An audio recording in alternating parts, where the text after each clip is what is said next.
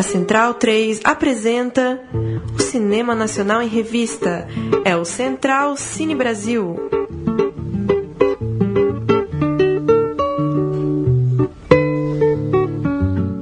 Muito boa noite, está começando agora mais uma edição do programa Central Cine Brasil, o programa do cinema brasileiro, aqui na Rádio Central 13. Eu sou o Lucas Borges, com o Leandro e a mim na mesa de som. Tenho à minha frente também Paulo Silva Júnior. Como vai, Paulo? Tudo bem, Lucas? Olá para o ouvinte ligado aí no Central Cine Brasil. Mais uma semana falando de cinema brasileiro e tendo hoje uma visita para a gente é, é, mais atual impossível, né? A gente vai falar é, de um filme que está em cartaz, que está repercutindo nesse momento. Bem legal ter um convidado aqui no estúdio. Pois é, depois de muitas negociações virtuais via WhatsApp, conseguimos contar com a presença física de José Pedro Goulart, diretor de Ponto Zero, é, filme premiado em Gramado e muito bem avaliado por mim, acho por você também, né, Paulo? Grande filme. Boa noite, José Pedro. Muito obrigado por ter comparecido aqui nos estúdios da Central 3. Foi um prazer, realmente. A gente teve muita negociação, mas estamos aqui. Eu espero poder representar bem o nosso filme aqui. O filme, para a gente é, é, começar atualizando aí o ouvinte, é, já está o quê? Cinco, seis semanas Cinco em cartaz? Semanas. E o que, que, que, que você poderia falar um pouco aí das, das dific... diante das dificuldades de É. distribuição, como que você está recebendo aí essa Olha, sequência do filme? É, eu, tô muito feliz porque são raros os filmes que conseguem ter uma, uma carreira com essa magnitude. O Ponto Zero, é, especialmente um, um filme feito com quase que um low budget, né? Mas ele está cumprindo muito bem e eu, não, e eu acho que não vai acabar nessas cinco semanas. A gente está inaugurando, inclusive ampliando o circuito, né? É, tem várias capitais novas, o Nordeste entrando no circuito. A gente está eu estou bem eh, satisfeito com isso. Evidente que, eh, claro que, que os filmes, os filmes sempre, sempre a gente espera mais, né? E, e a gente sabe que a disputa pelo espaço, pelo, pelo espectador hoje, ela é complexa, né? E as, as opções são múltiplas. Mas eu acho que o Ponto Zero ele tem, tem tido essa, essa chance de falar com o público eh, que quer um cinema mais profundo, eh, que quer um cinema mais eh, com, com- com- um debate póstumo, como as pessoas costumam falar, né? Quase sempre o filme gera uma conversa depois dele, e eu acho isso muito bacana porque é uma coisa que eu, durante a minha vida cinematográfica, minha vida jovem cinematográfica, eu gostava muito de fazer sair do cinema e debater. Então o filme seja isso. E eu acho também que o filme pode ser, e eu espero não estar fazendo um autoelogio aqui para vocês, mas eu acho que o filme pode ser profundo sem ser chato. Né? Ele ter uma relação, ele, ele poder ter uma, uma, uma- um diálogo bacana com o espectador, e eu acho que o Ponto Zero está conseguindo isso. A repercussão que a gente tem tido tem sido, pelo menos até agora, nesse, nesse, nesse nível. Né? Você nos falava, José, antes do, do programa, como esse frio polar que tomou conta do, do Brasil, do Sul principalmente, nos últimos dias, atrapalhou um pouco né, a carreira do filme. A gente sabe que o setor todo foi atrapalhado por isso, né? Sempre que há uma alguma coisa que sai um pouco fora do, do normal, evidente que atrapalha, quer dizer, não é, não é só o ponto zero, evidentemente, o, o cinema, o teatro, tudo aquilo que faz com que as pessoas saem de casa, especialmente para nós, que era muito importante, somos de Porto Alegre, o filme é feito lá, eh, a gente sente que eh, isso tolheu um pouco, talvez, um número maior de, de, de pessoas. Mesmo assim, como eu disse, o filme continua em cartaz e eu gosto de olhar pelo lado positivo. Né? Eh, a, a- repercussão, tanto de crítica né, especializada, que escreveu sobre o filme, é, é muito boa. A gente vê no nosso site, a gente tem tudo que sai sobre o filme, a gente coloca lá. Né? E, e também as pessoas que são público, o que para mim é um barato ver uh, matizes diferentes, gente de idade diferente, postando coisas aleatórias. Eu sou. Eu confesso que eu faço isso de uma maneira até quase meticulosa, assim, de rastrear comentários na, na- no Twitter, na, no Facebook, no Instagram, em outras mídias, eh, no Filmou, quer dizer, gente falando sobre o filme que nem sabia que o diretor ia estar lendo aquilo, né? E eu faço isso não para ouvir os elogios, mas para tentar compreender mesmo, porque acho que um filme só compreende quando ele começa a ser visto, né? A existência do filme, ela se dá a partir do olhar do outro, né? Então uh, o filme passa a existir na medida que ele é olhado dessa forma e debatido da forma que ele está sendo. A gente conversa com muitos diretores aqui que saem de festivais e passam pela mesma dificuldade de ver o filme e chegar ao circuito comercial Sim. e ter uma abrangência maior de público. Quando é, o filme repercutiu em Gramado, você tinha essa preocupação também? Você acha que existe é, esse perigo de alguns filmes ficarem restritos a, a, ao festival? Sim, acho que sim. Veja, assim, ó, o filme teve uma, uma mostragem antes no, no Cat Blanche de, de Locarno, né? Foram um dos, dos, dos mais de 100 títulos uh, que foram inscritos, oito foram escolhidos, sete, na verdade, foram escolhidos, uh, e o Ponto Zero estava entre eles, junto com o Que Horas Ela Volta, da Ana Mui Laerte, o Nise, que está fazendo uma ótima carreira também, do Roberto, Aspirantes, enfim, havia um, um panorama interessante na, na, naquele ano e era ainda uma um carte blanche significa um trabalho ainda em edição, né? É, não, a gente não estava apresentando a cópia final do filme, né? Era um primeiro corte, digamos assim, né? E lá já eu comecei a pensar como que o filme ia se dar, porque foi a primeira é, quase como se fosse uma ecografia, não tinha nascido ainda, eu estava mostrando a cara do bebê. Tanto que depois daquela apresentação lá, eu até fiz alguns, algumas mudanças em função do que eu vi, é, reduzi um pouco o tempo do filme e tudo mais.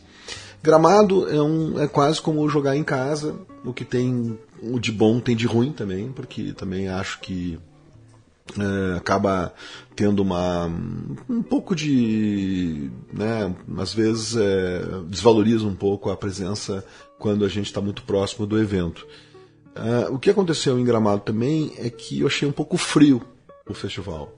E, e sendo frio, uh, eu, eu, eu, eu, tive um pouco de receio uh, do que ia acontecer com o filme depois. Acho que um pouco nessa tua pergunta, Paulo. Só que daí ele veio para a Mostra de São Paulo. Em seguida teve a Mostra de São Paulo. E na Mostra de São Paulo foi impressionante a reação. Né? Já misturado um pouco de convidados especiais com o público, né? que a mostra tem essa, característica. E eu fiquei extremamente feliz e, e esperançoso que o filme fosse bem quando passou na mostra, porque eu vi como as reações, pessoas espontâneas de blog, gente escrevendo sobre o filme, começou a vir.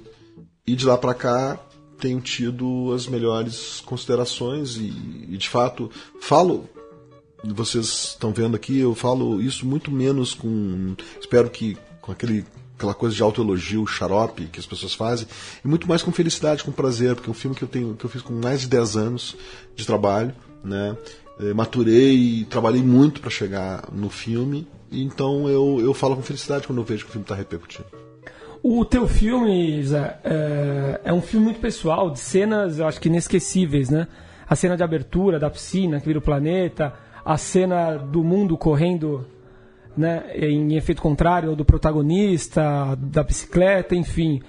É, talvez é, o filme tenha, tenha feito e esteja fazendo tanto sucesso por, por ousar nesse ponto, seja algo que esteja faltando, talvez, no cinema brasileiro no momento?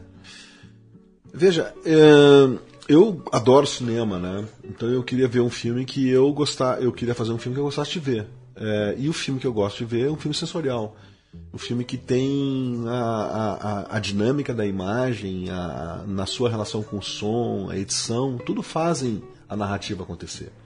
Né? Então eu acho difícil conseguir tirar uma coisa da outra sem que tudo caia. Esse quebra-cabeça é complexo, por isso que eu disse que eu estou satisfeito, porque eu só vou ver o efeito dele quando ele está aparecendo, né? Eu tomei muitos riscos na execução do filme, depois eu posso falar um pouco sobre isso com vocês, mas sobre a narrativa, eu tinha um personagem extremamente silencioso, ele, ele, ele, ele quase não falava, quase não tinha diálogos, e eu tinha que configurar o sentimento dele de alguma forma. Né? A opção que eu fiz foi com essas imagens, que tu citaste algumas, e tem outras também, né? e muita expressão sonora uh, que foi meticulosamente feita para que a narrativa acontecesse. É um som forte, né? poderoso. Exato. E ele não é necessariamente uh, lírico ou ao mesmo tempo de suspense, quando o filme tem um certo suspense. Ao contrário, eu acho que ele é. Como eu disse, eu quero.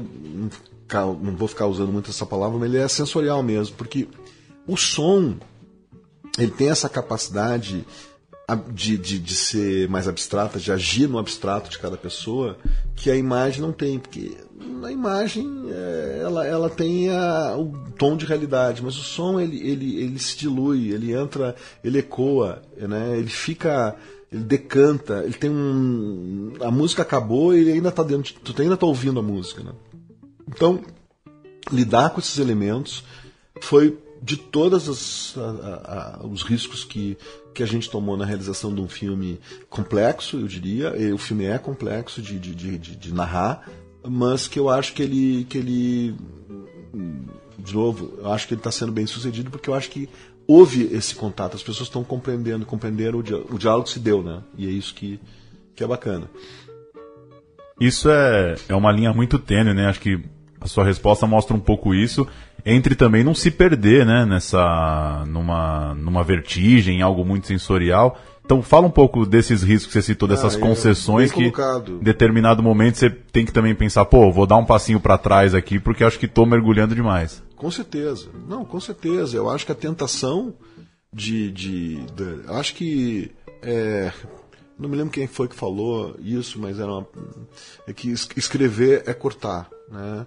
E, e, eu acho que vale o mesmo para filmar. Filmar é cortar, é, montar, é diminuir, é enxugar. Uh, e, é, e é, às vezes começa a se fazer muito maneirismo e vira o fio, sabe? Vira o fio.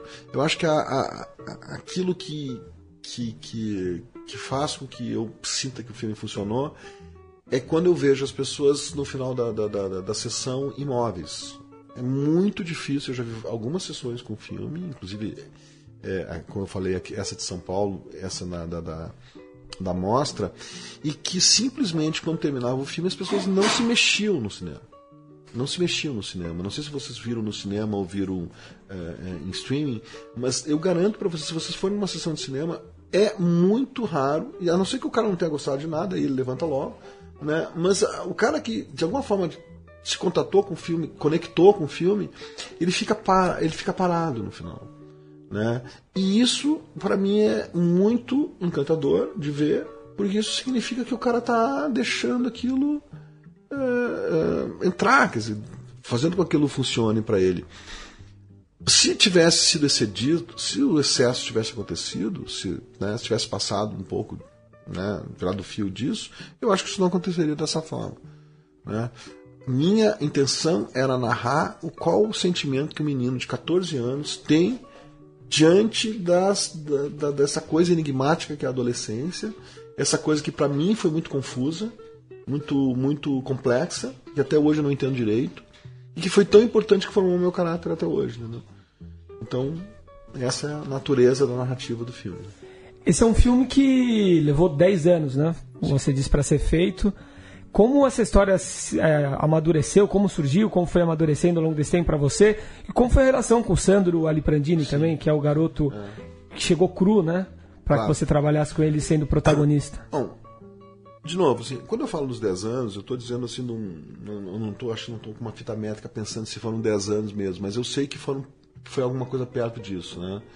Uh, primeiro porque é difícil fazer, segundo porque eu sou bastante obsessivo meticuloso, Terceiro, porque eu achei um ator, quando, quando ele tinha 13 anos, eu esperei um ano, por exemplo, né, né, digo, somando as coisas, né, só para ele ter os 14 anos, deixar crescer o cabelo e ter a idade do personagem. Né, é, então, e depois montando, depois é, fazendo o som durar, digamos assim, 10 vezes mais o tempo que duraria um filme normal, fazendo a edição várias vezes, tanto de som quanto de imagem, refilmando algumas coisas depois, alguns planos que foram surgindo. Ou seja, dando acabamento né, para o filme com os recursos que eu tinha, que não eram muito grandes. Né? É, sobre o Sandro, o Sandro é um desses meninos, ele é um gênio, na minha opinião. Né? Eu falo isso com admiração. Né? Ele é um gênio porque ele tem uma noção de timing cinematográfico que poucas vezes eu vi na minha vida. Ele, ele sabe a hora de reagir. É muito difícil porque sem as palavras, sem o diálogo, o ator ele fica muito solto. Né? Ele precisa agir naturalmente e, e desfilar quase que a, a, a, força do personagem quase sem ter o, a, a, palavra a apoiar ele, né? a dar intenção. Só com expressão, só com olhar, só com time, só com ritmo. Isso ele faz o tempo inteiro. E isso é uma coisa dele. Isso não é uma coisa que se ensine. Não é uma coisa que se dirija, sabe? E tem ou não tem. É, o que tu pode fazer, e muitas vezes a gente sabe disso, né? É tu uh, ensaiar várias vezes até chegar num, num, num... Mas no cinema isso é uma coisa complexa, porque o filme é um, não é feito em ordem, uh, os dias são diferentes, o sujeito não tem muito talento, isso acaba aparecendo. E você encontrou de repente, por eu, sorte? Eu, foi muita sorte, porque quando eu escrevi o roteiro, eu pensei, poxa, vai ser complicado achar um menino de 14 anos com essas características, se submeta a tudo isso que esse garoto vai se submeter. O filme para quem não viu, é, o filme ele passa por muitos perrengues dentro da, da, história. Chove, chove muito no filme, tem muitas ações, é, é uma, é, ele tem uma expressão física muito grande, precisa se submeter a isso o tempo inteiro. Ele só tem 14 anos, ele é quase uma criança, né? Uh, e ele. Então, uh, eu quando encontrei ele, ele tinha 13, como eu falei, e eu de cara vi que, que ele era um menino. Assim, foi muito rápido eu sei de histórias, por exemplo, como a, o Central do Brasil, do Walter Salles, tá? Ele, ele fez mais de mil testes com, com, com meninos para encontrar, e foi encontrar o menino engraxando sapato na, no aeroporto, assim, por acaso, né? Então, é muito complicado pessoas jovens em cinema, porque elas não nascem, elas têm que surgir na tua frente, tem que ter a sorte de encontrar. E nesse sentido eu tive essa sorte e realmente estou muito feliz, até porque ele é um menino muito inteligente. Ele falando sobre o filme é, é muito legal de ver. Ele compreendeu o personagem, ele aceitou o personagem, ele disse que não é ele, que não tem nada a ver com ele. De fato que, não tem, ele é, ele De é fato pessoa. não tem, ele é outra pessoa, porém que o personagem ajudou muito ele a compreender ele como ele é, não sendo aquele personagem. O que é muito bonito de ouvir, né, de um ator. Né? Eu queria aproveitar que a gente tem aqui um, uma, um raro não paulistano, né, a dificuldade que a gente tem de ter pessoas de fora de São Paulo. E você falasse um pouco como que você vê Porto Alegre aí no filme, como que a cidade também é essa personagem, até diante de, de alguns certos clichês do cinema brasileiro, né? Ah, cinema pernambucano, as comédias da Zona Sul do Rio, o filme de classe média paulistana, enfim. Como o que, que você acha da, da dessa Porto Alegre que está no filme? Ah, eu acho bárbaro, na verdade, isso, porque muita gente está falando a respeito de, cara, eu, pô, um Porto Alegre que eu não conhecia, nunca tinha visto dessa forma, inclusive porto alegrenses falando isso. Eu, teve um filme que, que para mim foi fundamental na minha vida, que se chama Deu Pra Ti Anos 70, que é um filme é, justamente Deu Pra Ti Anos 70, do início... Gibassis Brasil? Gibassis Brasil e, e Nelson Nadotti, a dupla de diretores. E eu, quando vi esse filme, eu tinha 20, 20 anos, 20, né, 19, 20 anos, e eu, eu vi esse filme e, e fiquei absolutamente impressionado por duas coisas. Primeiro, o filme se passava na minha cidade eu podia reconhecer a esquina, quer dizer, pô, um filme narrado, começo, meio e fim, que eu podia reconhecer a rua, o bairro, e em segundo lugar, me reconhecer ali. Né? Não só o lugar que eu morava, mas pessoas semelhantes a mim, que tinham meu sotaque, que tinham lá o jeito que eu me vestia, que torciam para o meu, meu time ou contra o meu time. Ou seja, aquilo aquilo me deu uma, um, um grau de consideração com, com, com, o trabalho deles né, que nunca esqueci, de agradecimento. Eu tive a, a, a chance de ter um trabalho desses filmado aqui para eu poder ver e, e, a dramaturgia me ajudar a me entender. Uh, portanto, eu acho que o ponto zero para um adolescente de Porto Alegre desse momento, mas pode ser aqui de São Paulo ou de outras cidades, porque eu acho que o filme tem essa capacidade de dialogar com, com adolescentes ou, ou um adolescente dentro de nós é, em, em, em cada momento, é, e, e, e, ele poder lá sentar no cinema e ver né, uh, um filme brasileiro, um filme porto-alegrense, um filme urbano, um filme que saia dessas características de cinema estrangeiro que às vezes nos impede de ter acesso a isso, né? E a sua, a sua história está muito ligada a Porto Alegre, com a formação da Casa de Cinema, com o Jorge Furtado, que é um parceiro de longa data seu, né? O dia em que Durval encarou a guarda, é, o, o Furtado também está envolvido sim, né, no sim. projeto. Sim. Então, interessante, o Dorival, o nosso filme Dorival, está é, fazendo 30 anos agora, né? Eu e o Jorge eh, fizemos isso em, 19, em 1986. A gente fez até um debate recente na Casa de Cultura em Porto Alegre a respeito do filme. E de fato, a gente tem uma história junto e é o que quando vem um, uma pessoa mais jovem me perguntar como faz para fazer cinema, qual é a dica, eu sempre falo: uh, encontre a sua turma, né? É, não precisa ficar todo o tempo com ela, vai ter momentos de, de, dissociação, né, de separação, de reencontro, mas é, cinema é, o, é a arte da, do encontro, sabe? Tem que, tem que encontrar as pessoas que, que falem, que, que, que, enfim, que falem a mesma língua, que realizem. Então, uh, sim, a gente começou junto, o Jorge agora tem uma história na televisão muito bacana, Uh, e, e, é isso. Né? O cinema nacional atual, o que que, que que você tem achado diante desses os debates que sempre vão circular entre, entre filmes mais comerciais, outros menos, entre mesmo falar de espaço na televisão, repercussão de alguns filmes lá fora, som ao redor, que horas ela volta, alguns se destacando mais, né, sendo aclamados aí agora novo filme do, do Kleber de novo lá, o Aquários, também voltando num, num grande festival. O que, que você tem achado? Como que você vê é, o, o, Brasil eu, aí no cinema? Eu acho que. Olha, tem muito filme ruim nos Estados Unidos e a gente acaba. Chega aqui, já há uma seleção antes de chegar aqui e a gente nem sabe como tem filmes ruins. E tem filmes ruins no Brasil também, só que como a gente está no Brasil, talvez a gente tenha mais. A percepção que o realizador brasileiro tem, eu comecei falando nisso, porque a percepção que o realizador tem é de que o público não se comove muito com o cinema nacional, né? Sempre tem um pé atrás, a gente vai numa locadora, quando havia locadoras de filmes, tinha lá gênero aventura, drama, comédia e nacional. Né? Então, é, é gozado isso, né? É, mas eu, eu, eu, eu, vejo filmes, os filmes estão muito mais bem realizados agora, no sentido de que há um acabamento um, de som, de imagem. Eu acho que houve um upgrade nesse sentido. Os filmes estão não deixam a dever uh, para os filmes americanos, uh, ou filmes estrangeiros, estou falando de americano, mas outros filmes também, outros, outras cinematografias. Eu sinto falta de um modelo vencedor de exibição, sabe? Que o filme de fato tenha. não seja. Eu acho que essa coisa cinema comercial uh, com cara de Globo Filmes aí e que fica uh, simulando o que se faz na televisão, não é simulando, é, é, é, decalcando o que é feito na televisão, isso me incomoda bastante. Eu não acho tudo bem, não, não sou contra isso, mas uh, eu acho que toma espaço demais. A gente gasta tempo demais com essa dramaturgia rasa que é a televisão e seus filhotes, entendeu? E eu acho que, e eu sou daqueles caras, pode ser um, um certo idealismo da minha parte, que acredita que uh, que, é, que, que, o cinema tem esse, essa, esse impacto uh, no âmago da, da, da, das, das, pessoas, da cultura e tudo mais, né?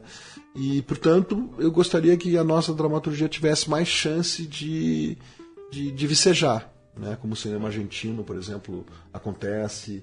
É, me parece que isso tem a ver um pouco com o nível de cultura de, da cidade de Buenos Aires e isso acaba propagando para todo o resto. Né? Mais pessoas vão ao, ver ao cinema ver esse tipo de filme. É, agora, pô, que horas ela volta, por exemplo, da Ana Mulaete, que é um filme sensacional. Né? Eu, eu, eu, não vi o Aquários ainda, mas o Som Redor é um filme muito bom.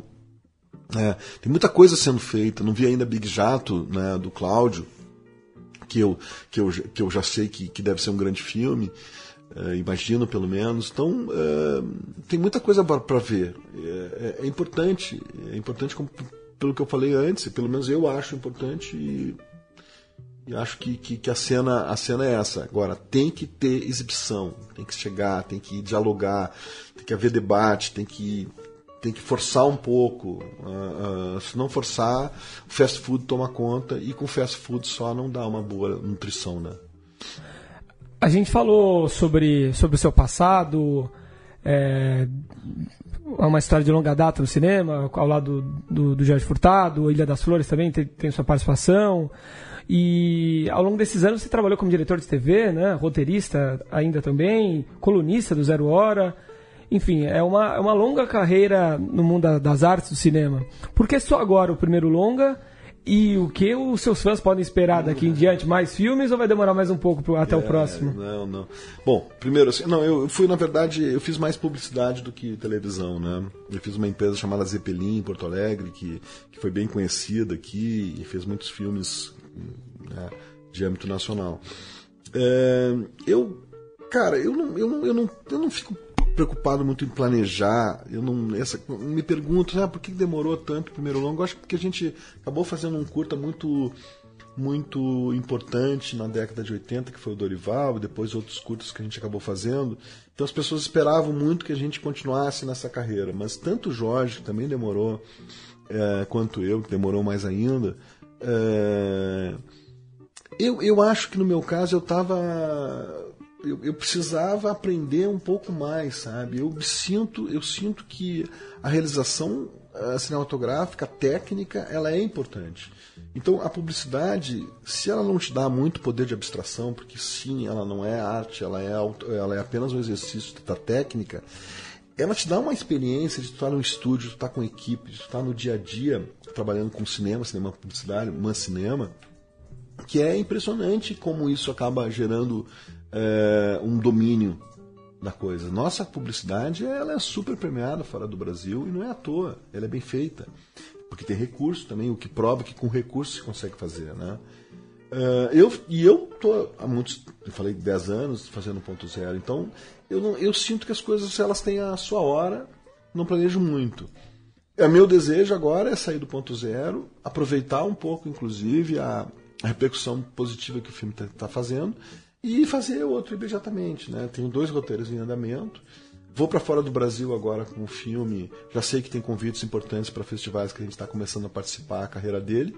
E eu espero trazer com isso algum tipo de coprodução, algum acordo que possa fazer, inclusive, com que o filme já nasça com a expectativa de passar lá fora. Né? Esse intercâmbio é importante também para o filme existir. Vamos dando um giro por algumas notícias. Aqui a gente vai pegando também uns pitacos. Vamos lá. É, Uruguai, uruguaio Cleaver, ou Clever, é o nome do personagem. Filme dos diretores Federico Borga e Guillermo Madeiro foi o grande vencedor do 26º Cine Ceará, premiação na noite de quarta-feira agora, 22 de junho. O longa conta a história de um homem divorciado que adora artes marciais e carros antigos, numa narrativa que trata de uma certa infantilização da vida adulta entre os homens. O filme levou também o prêmio de melhor trilha sonora, enquanto a melhor direção foi para Marcos Gutmann, de Maresia, que também rendeu o troféu de melhor ator para Júlio Andrade. É, Chega alguma coisa de cinema uruguaio até vocês? Porque até aqui em São Paulo é difícil, mas por ser o Rio Grande do Sul, você tem alguma relação? Olha, pois é, o cinema uruguaio, eu lembro daquele filme Whisky, né? Que até um, tô lembrado, um dos, dos, dos diretores eh, veio a morrer. O Banheiro do Papa é, também, né? O Banheiro do Papa é do Chalone. É, é, o, o Julinho, que ganhou o melhor ator, é gaúcho, né? O É. Julinho, um grande amigo, inclusive. Faz dois personagens nesse filme, né? No Maresia. É, dois personagens. Eu, não, eu, não, eu, não, eu não, não, não vi o filme do Gutman ainda, não ouvi falar muito, tava meio alheio a isso. Sei que o Julinho é um ator do momento, assim, o cara que fez o Gonzaguinha, fez o Paulo Coelho. Tava ontem no, no prêmio da música brasileira, Tava ontem no fazendo Rio, né? o Gonzaguinha, né? É. Impressionante como é parecido com o É Gonzaguinha. impressionante. E ele canta e toca. Eu filmei muitas vezes é, comerciais com, com, com o Julinho, ele é um grande praça. É, é, eu acho que esse intercâmbio seria genial, só que, de fato, na, na, na, na- na verdade, é, é meio complicado. Eu acho que é mais com o cinema argentino que com o cinema uruguaio mesmo. né?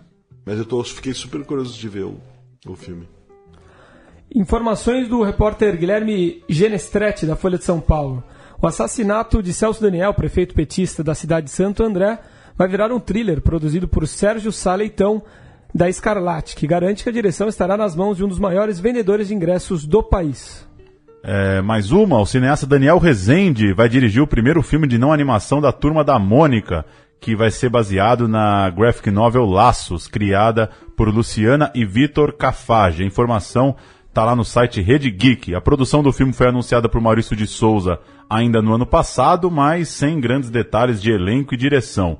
O Rezende, que estreia na direção de um longa, ganhou reconhecimento internacional após trabalhar principalmente com Fernando Meirelles na O2. Montou filmes como Tropa de Elite, Diário de Motocicleta, O Ano que Meus Pais Saíram de Férias, Robocop, filme de Zé Padilha, Árvore da Vida, Cidade de Deus, entre outros. Como diretor, ele dirigiu o curta Blackout, estrelado por Wagner Moura, e as séries Fora de Controle para Record, O Homem de Sua Vida para HBO. Seu primeiro longa, Rei das Manhãs, está em fase de montagem e deve estrear no ano que vem. O jornal britânico The Guardian, por meio do crítico Nigel M. Smith, fez suas primeiras apostas para o Oscar de 2017, em um texto dividido em três categorias: apostas certas, possibilidades concretas e deveriam ser. Smith cita o brasileiro Aquários na última categoria, deveriam ser.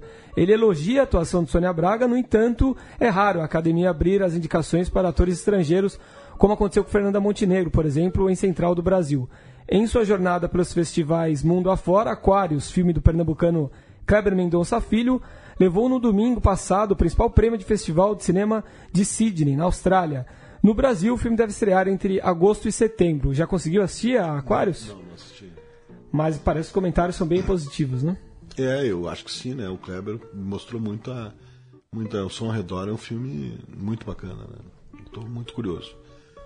O serviço on demand que mais cresce no Brasil e no mundo, a Netflix, continua com planos ambiciosos para o mercado nacional, tanto em séries quanto no cinema. Numa entrevista para o jornal o Globo, o executivo-chefe de conteúdo da Netflix, Ted Sarandos, diz que a empresa planeja investir na produção brasileira mais ainda do que já tem apostado. Atualmente, a plataforma está gravando a série 3%, protagonizada por Bianca Comparato e João Miguel. Ele afirmou que não existe uma meta, mas também é importante dizer que não há um limite para o que se produz no Brasil. Declaração aí do executivo ao jornal O Globo. Abre aspas para ele. Estamos atrás de boas séries e bons roteiristas e o Brasil está cheio deles. E o Dia do Cinema Brasileiro é celebrado em 19 de junho, no último domingo. Essa data foi escolhida porque remete àquele que teria sido o primeiro dia em que foram feitas imagens a partir da tecnologia do cinematógrafo no Brasil. Isso é, o dia 19 de junho de 1898. Tais imagens foram gravadas a bordo do navio Brasil, que havia saído de Bordeaux, na França, onde o italiano Afonso Segreto tinha acabado de fazer um curso sobre a operação do cinematógrafo e de lá acabou trazendo um dos equipamentos para o Brasil. As imagens capturaram o cenário da Baía de Guanabara, no Rio de Janeiro. Alguns historiadores contestam o fato de que Afonso tenha feito as primeiras imagens cinematográficas do Brasil, alegando que já tinham sido rodadas essas imagens um ano antes, em 1897, portanto, na cidade de Petrópolis, também no Rio de Janeiro. E uma última, uma, uma dica, um convite, o já clássico filme O Invasor comemora 15 anos e a Cinesala, em Pinheiros, aqui pertinho, aqui na cidade de São Paulo, exibirá o longa seguido de debate com o diretor Beto Bran e o escritor Marçal Aquino na próxima segunda-feira, dia 27, às 9 da noite é, clássico filme onde inventam é, é, Miklos como ator, né? Ou E então, Sabotage, né? O então músico rapper, dos né? Titãs e o Sabotage interpretando ele próprio e e uma coisa daquelas coisas que acontece de tempo em tempo, né? Ele é assassinado no filme e Não. pouco depois acaba morrendo. Um filmaço aí, um já clássico, o Invasor. Sim. 15 anos, hein? Passa rápido. Filme de Muito. 2001. Além desse convite, a gente tem que reforçar aqui, é, chamar o público para assistir a, a Ponto Zero, que continua nos cinemas em São Paulo, Caixa Belas Artes e no, no Frei Caneca também, né? É, o filmaço do José Pedro que tem que ser assistido, né? E a oportunidade ainda está aberta. Eu É, gostei. Não só em São Paulo, mas tem várias cidades Também, aí, né? né? Que a gente está lá no Facebook, quem quiser olhar lá e ver os cinemas que está passando. Tem a nossa página lá no Facebook, tem, tem as salas. Tá no, no Rio de Janeiro, Aracaju, Maceió, Recife, Porto Alegre. É, enfim, várias salas aí. Florianópolis estreando. O pessoal pediu muito de Florianópolis o filme. A gente passou no FAM a semana passada, né? Que é o Festival do Mercosul, lá do, do Florianópolis. 800 pessoas é, na plateia. Foi incrível a sessão em Florianópolis.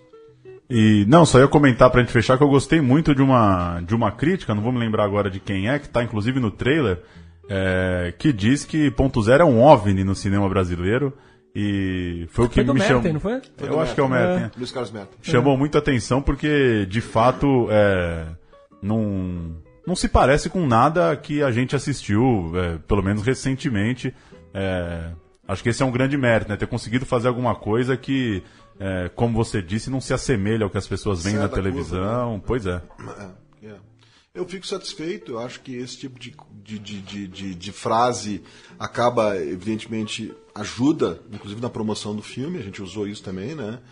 E, mas como eu falei, eu acho que. Eu, eu- falou do invasor agora, tem 15 anos já, meu amigo Beto Brant Marcelo Aquino, né? O, o- a gente falou do Dorival, o Jim Dorival Caraguá, que é um curta-metragem, 30 anos, Ilha das Flores, que também foi feito por nós, vários clássicos. É, O cinema tem essa, essa, essa força né, de ficar, de, de permanecer. Eu espero que o Ponto Zero fique e ele possa. ah, né, é, eu acho que essa é, é- essa, essa força do cinema que é isso que a gente está lutando aqui, pelo menos nessa conversa, eu sinto isso. José Pedro, muito obrigado pela sua presença. É, boa sorte com o filme, na, na carreira que ele ainda tem a, a seguir.